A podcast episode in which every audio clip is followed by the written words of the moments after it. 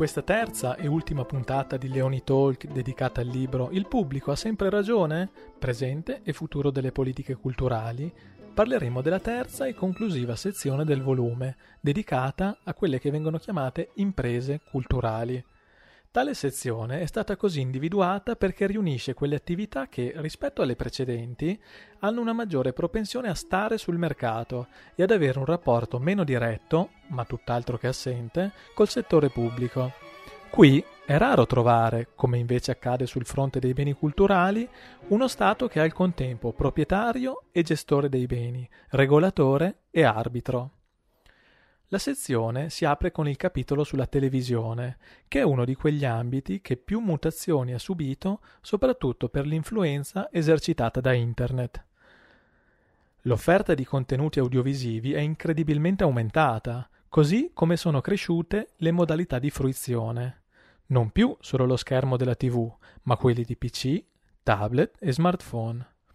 Tutto ciò porta a svolgere una riflessione sul mantenimento, con le attuali caratteristiche, di una emittente sostanzialmente di Stato e sul significato del servizio pubblico radiotelevisivo.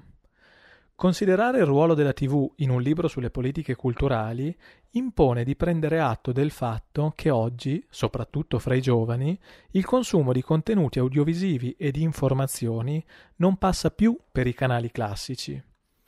Così come obsoleto e dirigista appare il ricorso a un sistema di quote di programmazione e investimento a favore della cinematografia italiana, per dare uno sbocco a tutta quella produzione di film di cui si parla nel capitolo dedicato al cinema, ma che porta a limitare la libertà di palinsesto degli editori e la libertà di visione degli spettatori. Proprio il cinema e l'audiovisivo sono stati interessati di recente da una nuova legge di settore, che però non pare mutare lo spirito dell'intervento statale. Ci troviamo infatti al cospetto di un settore dopato, che produce un elevatissimo numero di film sussidiati, con un budget medio piuttosto basso e con esiti al botteghino tendenzialmente modesti. Questo sistema determina effetti per lo più negativi anche sui contenuti e sull'estetica dei film, per i quali è stata coniata l'etichetta di film MIBAC, ovvero opere caratterizzate da ritmo lento, stile autoriale, trame ripetitive e medesimi attori.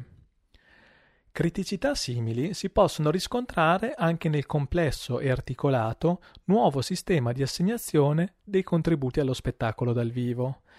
la sua portata innovativa è stata infatti depotenziata da un meccanismo fatto di numerosi indicatori, così dettagliato e vincolante che se da un lato ha cercato di limitare l'aspetto discrezionale e incentivato una maggiore produttività, dall'altro ha imposto di adattare la propria attività a quei parametri, dimostrandosi lesivo della libertà artistica e organizzativa dei vari soggetti che operano nel campo della musica, della danza e del teatro di prosa.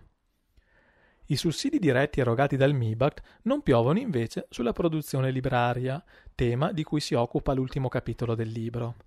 Si tratta di un settore che sicuramente non soffre di un problema di mancanza di offerta e di pluralismo, se si considerano il numero di libri pubblicati ogni anno e di case editrici attive sul mercato.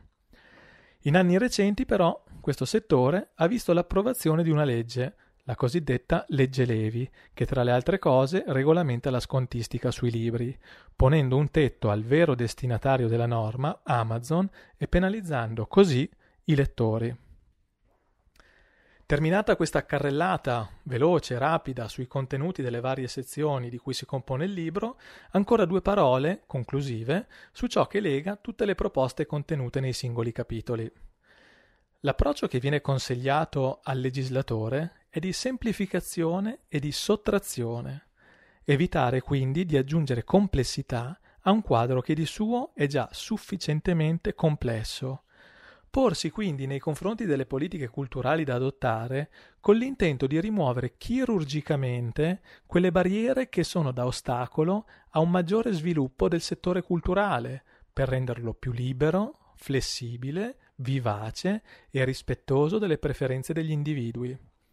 Occorre infatti concedere più autonomia e insieme maggiore responsabilità alle istituzioni culturali e cercare di ottenere un contesto all'interno del quale possano emergere nuovi soggetti e nuove proposte, capaci di attirare pubblico e di approfittare di innovazioni e nuove tecnologie. Quelle proposte sono riforme a costo zero e anche qui risiede un elemento che mi permetto di definire di novità, perché sembrerebbe invece che, di norma, le politiche culturali riguardino quasi solamente la scelta delle strade da far prendere al denaro pubblico.